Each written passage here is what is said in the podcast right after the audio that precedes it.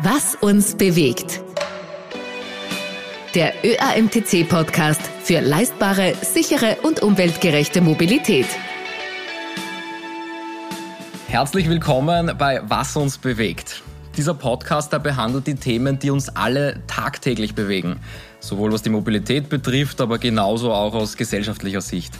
Wenn ich mir vor ein paar Jahren ein neues Auto gekauft habe, dann war eine der ersten Fragen immer Benzin oder Diesel. Heute ist die Frage viel komplexer, weil es so viele Antriebsarten gibt wie noch nie zuvor. Mein Name ist Marcel Kilic und wir stellen uns heute die Frage, welches Auto kann ich mir jetzt eigentlich noch kaufen? Darf ich mit einem Benziner vor der Tür überhaupt noch ruhig schlafen? Retten Elektrofahrzeuge unseren Planeten oder sind Wasserstofffahrzeuge die eigentlichen Hidden Champions? Diese Frage beleuchten wir von zwei Seiten. Einerseits, wie zukunftsfähig sind diese Antriebsarten, gerade wenn wir uns Sorgen ums Klima machen, und andererseits auch, wenn es um das persönliche Budget geht. Mit welchen Steuern muss ich rechnen bei der Anschaffung und dann aber auch bei den laufenden Kosten, wenn wir täglich auf der Straße unterwegs sind. Dazu ist der Verkehrswirtschaftsexperte Martin Graslober bei mir. Aber bevor wir hier ins Detail gehen, schauen wir uns die Basis für das Ganze an, nämlich die Vor- und Nachteile der verschiedenen Antriebsarten aus technischer Sicht. Wer kann was?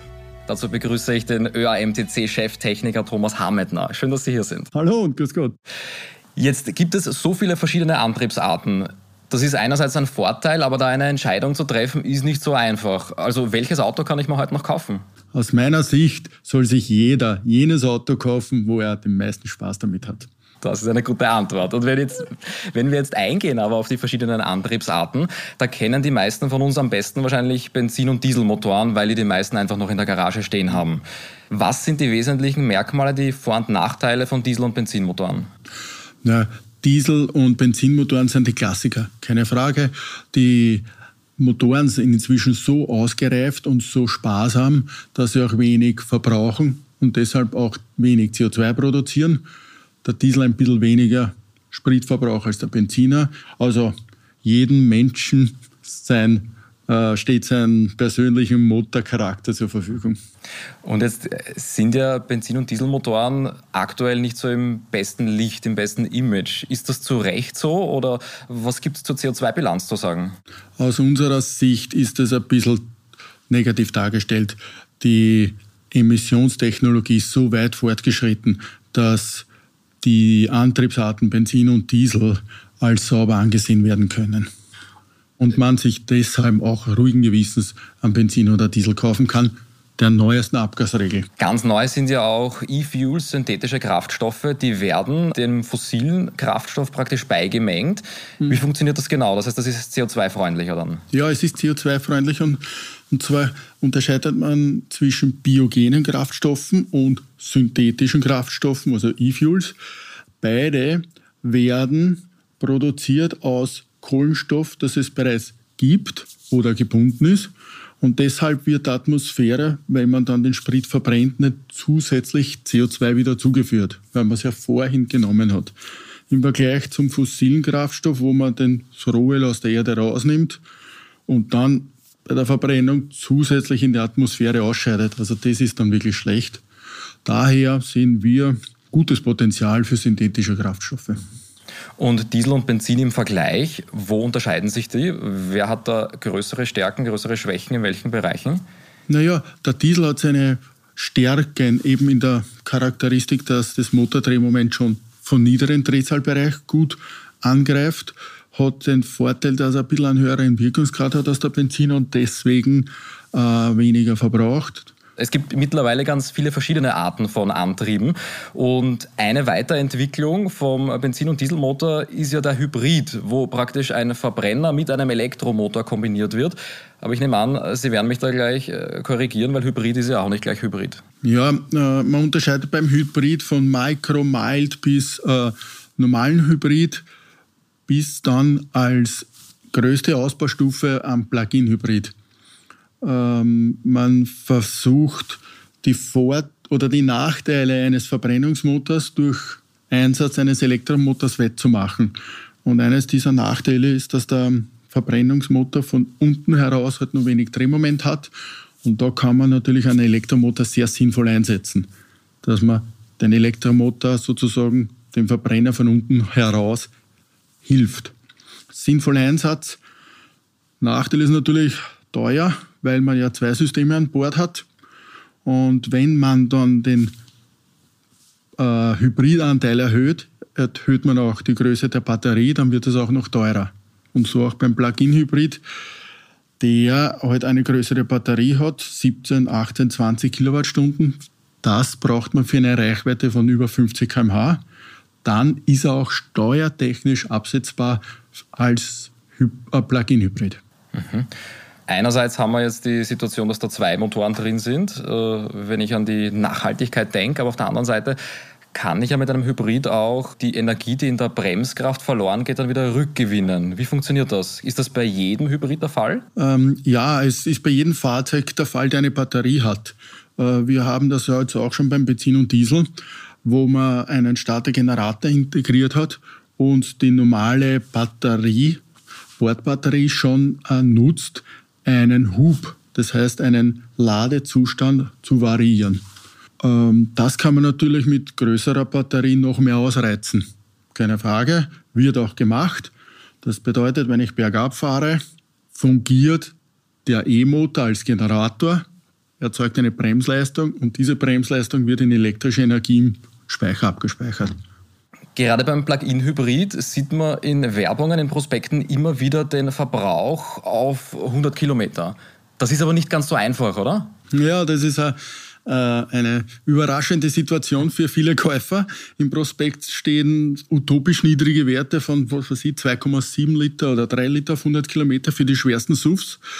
Ähm, muss man so verstehen, dass es eine Prüfvorschrift gibt. Und die Prüfvorschrift sagt, die ist von Brüssel aus gegeben und die sagt, dass man mit dem vollgeladenen Hybridfahrzeug, also Batterie vollgeladen, so lange fährt, bis die Batterie leer ist.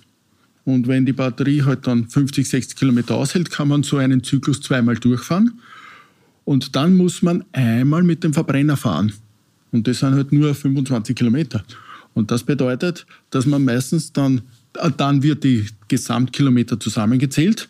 Dann habe ich zweimal elektrisch, also 50 Kilometer elektrisch versus 25 Kilometer Verbrenner. Und dann wird arithmetisch durchgerechnet. So. Und das bedeutet, wenn Sie den gleichen Verbrauch haben wollen wie im Prospekt, müssen Sie nach 50 Kilometer 25 Kilometer Verbrenner fahren und dann müssen Sie wieder laden. Dann kommen Sie auf den Verbrauch. Mhm. Das, das machen natürlich wenige oder die keiner macht es so. Und deswegen kommt es immer zu Enttäuschungen beim Verbrauch mit Plug-in-Hybriden. Müsste ich da am, am, beim Kilometerstand mitkontrollieren und das selber umschalten oder erinnert mich das Auto oder wie, wie, wie löse ich das? Naja, das Auto erinnert einem ja nicht, keine Frage. Äh, da müsste ich selber diszipliniert stoppen und das Fahrzeug wieder anstecken. Wäre das technisch sinnvoll, wenn ich sage, unter der Woche die kurzen Strecken in die Arbeit in der Stadt fahre ich äh, emissionsfrei Elektro und wenn ich jetzt am Wochenende einen Ausflug äh, in die Berge oder am See mache, dann fahre ich die längeren Strecken dann mit dem Benziner? Richtiger Ansatz und so ist es auch gedacht. Es gibt ja unzählige Untersuchungen, wo festgestellt wurde, dass man am Tag maximal 35 Kilometer fährt. Und so war der Ansatz, dass man sagt, okay, ich fahre, baue ein Elektroauto, das 35, 40 Kilometer fährt, dann kann ich untertags in der Stadt voll elektrisch fahren. Ich muss es halt dann jeden Tag anstecken. Und wenn ich am Wochenende wegfahren wollte, dann habe ich meinen Benzin oder Diesel, äh, mit dem ich dann die hohen Reichweiten erreichen kann. Also ein bisschen die Angst wegnehmen vor der Reichweite, die Reichweitenangst wegnehmen. Mhm. Reichweite ist ja auch ein Thema, wenn ich rein einen Elektromotor habe. In der Krise ist jetzt vieles im Wandel, da werden immer mehr Elektroautos gekauft, ist von der Straße auch gar nicht mehr wegzudenken. Aber was muss ich wissen, wenn ich mit dem Gedanken spiele, mir ein vollwertiges Elektrofahrzeug zu kaufen? Mhm. Ja, weil wir schon bei dem Thema Reichweite sind, sollte man sich anschauen, wie hoch die Reichweite ist und äh, sich überlegen, bei welchen Temperaturen man fährt und wie die, der Gesamtenergieverbrauch ist. Äh, wir haben schon einige Rückmeldungen bekommen, wo Kunden oder Mitglieder vom ÖMDC enttäuscht sind, wo Fahrzeuge halt im Winter bei Heizung äh, und im Schneebetrieb deutlich weniger Reichweite haben als im Sommer. Dafür brauche ich keine Zündkerzen. Dafür brauche ich keine Problem Zündkerzen. Nicht. Und ich habe auch weniger Servicekosten, keine Frage. Ich brauche keinen Ölwechsel. Aber ähm, man muss sich bewusst sein, dass es trotzdem ein normales Fahrzeug ist. Ich brauche Bremsen, ich brauche Reifen, also äh, der Innenraumfilter gehört gewechselt, sind bis auf Zündkerzen, Glühstifte vielleicht und ein Öl, aber sonst ist es ein normales Fahrzeug. Die größten Gegenargumente, die, die kursieren, da geht es immer um das Tankstellennetz, um die Lademöglichkeiten. Wie schaut das wirklich aus in Österreich? Naja, wenn man sich ein Elektroauto kauft, sollte man sich schon überlegen, wo man laden kann. Und zwar bitte im Vorfeld. Nicht erst, wenn das Auto im Hof steht, denn dann muss man sich ja wie beim Handy einen, einen Tarif kaufen bei den Betreibern. Ähm, und das dauert dann auch wieder ein paar Tage, bis alles freigeschalten ist. Also bitte vorher überlegen, auch vorher überlegen, welche Strecken man fährt, wo gibt es überhaupt schon Ladestationen, kann ich zu Hause laden oder nicht. Das sollte man alles vorab einmal sich überlegen und ob das in seinem, sagen wir, Fahrverhalten gut abbildbar ist. Äh, weil Sie sagen, kann ich zu Hause laden? Wenn ich eine Garage habe mit, einem, mit einer Steckdose, kann ich nicht automatisch daheim laden? Naja, da muss man schon ein bisschen aufpassen. Ähm, wenn ich jetzt so 220 Volt Steckdose hernehme, ja, steckt man an. Man wird nur unglücklich, denn da gibt es maximal 3,5 Kilowatt äh, Ladeleistung pro Stunde. Und wenn man so einen 60 Kilowattstunden Akku hat, wie es derzeit ID3 und die üblichen Autos haben in dem Rahmen, naja, das dauert dann schon äh, 60 durch 3,5. Müssen wir länger schlafen, wenn wir daheim sind. Genau, da muss man sich schon Zeit nehmen. Wobei man dann sagen muss, klar kann man sich zu Hause eine Wallbox installieren. Ähm, 11, Kilowattstunden, äh, 11 Kilowatt Ladeleistung ist für, ein Heim, für eine Heimanwendung, glaube ich, ausreichend. Äh, da ist Zeit genug dass man sich das so gestalten kann. Man braucht ja nicht 22 Kilowattstunden oder mehr. Für zu, mehr geht ja zu Hause oft gar nicht, aber das sollte ausreichen für zu Hause. Und wenn ich jetzt von Österreich irgendwo ans Meer fahre, Kroatien, Italien, äh, mhm. wie, wie plane ich den Ladezyklus da? Was gibt es da zur Schnellladetechnologie zu sagen? Da muss ich dann nicht auf jeder zweiten Raststation übernachten. Ja, ähm, es gibt einige Apps, äh, New Better Route Planner, for example, äh, oder E-Charger und da kann man sich schon einmal die Reiseroute anschauen und wo es Ladestellen gibt. Äh, auch dort werden auch die ganzen Ladestellentypen erklärt ähm, und ob die dann für sein Auto passen. Aber bitte vorher anschauen und dann doch ein paar Stunden einplanen, weil es kann immer wieder etwas passieren, dass die Ladestation besetzt ist oder dass sie außer, außer Kraft ist aber dann immer ein bisschen Reserven einplanen, dass man doch noch zu einer anderen Ladestation kommt. Was sind realistische Reichweiten? Was können die Elektroautos mindestens und maximal die jetzt zum Markt sind? Naja, es ist absolut äh, abhängig von der Batteriegröße. Denn ähm, äh, wenn ich jetzt 60 Kilowattstunden Batterie habe und ich verbrauche 20 Kilowattstunden pro 100 Kilometer, dann ist es äh, eine normale Rechnung, 20 mal 300 Kilometer sind 60 Kilowattstunden. Das wäre optimal, optimale Arithmetik. Aber man sollte immer ein bisschen Reserven ein oder zurückhalten, falls irgendwas äh, Unerwartetes passiert, dass man dann halt nicht mit leerer Batterie irgendwo herumsteht. Jetzt gibt es bei Elektroautos mittlerweile ausreichend Lademöglichkeiten auf der Straße. Wo das eher nicht so der Fall ist, ist Wasserstoff. Warum gibt es so wenig Wasserstofffahrzeuge? Liegt das am Tankstellennetz oder gibt es so wenig Tankstellen, weil es so wenig Wasserstofffahrzeuge gibt? Ein bisschen ein Henne-Ei-Problem mag sein, stimmt auch. Wir haben in Österreich derzeit nur fünf Wasserstofftankstellen, zwei in Wien, eine in Linz, Innsbruck und eine in Graz. Also Österreich-Rundfahrt geht so aus? Naja, äh, Österreich-Rundfahrt muss man schon äh, mit Bedacht planen die neuesten Wasserstofffahrzeuge wie jetzt der Hyundai Nexo und der Toyota Mirai, die jetzt heuer am Markt gekommen ist, äh, die schaffen 500 Kilometer bei sparsamer Fahrweise. Also kann man von Innsbruck mit der letzten Tankstelle Vorarlberg fahren und dann wieder zurück. Äh, sollte man gut planen. Aber was ich sagen will, ist, wir haben derzeit auch nur circa 50 angemeldete Wasserstofffahrzeuge in Österreich. Und eine Wasserstofftankstelle kostet in der Investition circa eine Million Euro und das ist ein reines Business Case Modell. Und äh, die ÖMV hat ihre Bereitschaft gezeigt, die Tankstellen zu machen und ist auch bereit, weitere Tankstellen zu installieren, wenn dann der Business Case passt, sprich die Auslastung. Und das kann man mit normalen verkauften Fahrzeugen nicht realisieren. Da muss man an andere Varianten denken, wie zum Beispiel Buslösungen, dass eine Stadtbuslinie damit fährt oder eine Taxiflotte, sodass äh, eine gewisse Absatzmenge gegeben ist. Der Kaufpreis für ein Wasserstofffahrzeug ist jetzt wahrscheinlich nicht sonderlich ein Motivator für mich, oder? Was, was, was kostet sowas? Ja, genau, das ist noch ein Thema. Aufgrund des fehlenden Volumens sind diese Fahrzeuge noch sehr teuer. Ähm, ja, deutlich über 70.000 Euro. Wenn ich schon 70.000 Euro in die Hand nehmen würde und auch akzeptiere, dass es da nicht so viele Tankstellen gibt, was gibt es dann für Vorteile mit so einem Fahrzeug? Ja, der Riesenvorteil ist, dass man seine Gewohnheiten nicht ändern muss. Äh, man fährt mit dem Wasserstofffahrzeug zur Tankstelle, wie mit einem Benzin-Diesel auch, fährt halt dann nicht zur Dieselzapfsäule, sondern eben zum Wasserstoffzapfhahn, steckt diesen an, drückt auf Start und der Bedankungsvorgang dauert drei, vier, fünf Minuten, je nach Größe der Wasserstofftanks. Man bezahlt die eingefüllte Menge und setzt eine Fahrt weiter fort wie gewohnt. Eine weitere große Antriebsart ist Erdgas. Was sind Vorteile und Nachteile von einem Erdgasfahrzeug? Erdgas hat einen Vorteil. Bei der Verbrennung von Erdgas entsteht halt zwischen 20 und 25 Prozent weniger CO2. Als beim Diesel und Benzin. Als beim Diesel und Benzin. Das ist ein großer Vorteil. Erdgas ist verfügbar, auch ein großer Vorteil. Erdgas hat aber jetzt ein wenig den Nachteil, dass es immer weniger Modelle gibt, wo Erdgasantriebe angeboten werden. Die Anzahl der Fahrzeuge nimmt ab, deswegen wird der Bedarf geringer und leider dadurch auch die Anzahl der Tankstellen geringer. Stimmt das, in den letzten fünf Jahren wurde jede fünfte Erdgastankstelle geschlossen in Österreich? Ja, leider. Was man aber dazu sagen muss, ist, wenn man das langfristige Ziel der Dekarbonisierung oder Defossilisierung äh, verfolgt, dann kann äh, der Umstieg auf Erdgas auch nur eine Zwischenlösung sein.